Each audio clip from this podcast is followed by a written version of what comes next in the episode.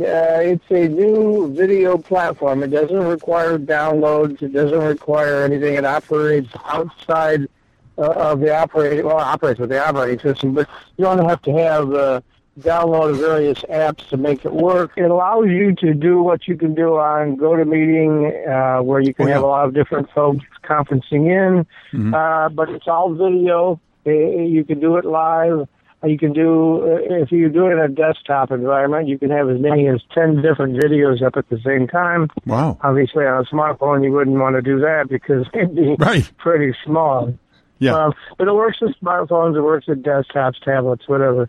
And it's all operating out of the cloud. So what we want to do with it is uh, I can be the moderator, or we can have panelists just dialing in, as it were. Uh, essentially, you need a high-speed connection, a headset, uh, and, a- and a video cam. And uh, the headset so that you don't have the echo problem. Otherwise, your speakers pick up uh, what other Oh, people are saying. saying. Yeah, You yeah. get- you get a horrible echo problem. So you use a headset, um, and then your video cam, which is installed now on all smartphones and tablets, and uh, if you, you can you can put a, a one on a desktop that's a little bit better than what you get on a desktop.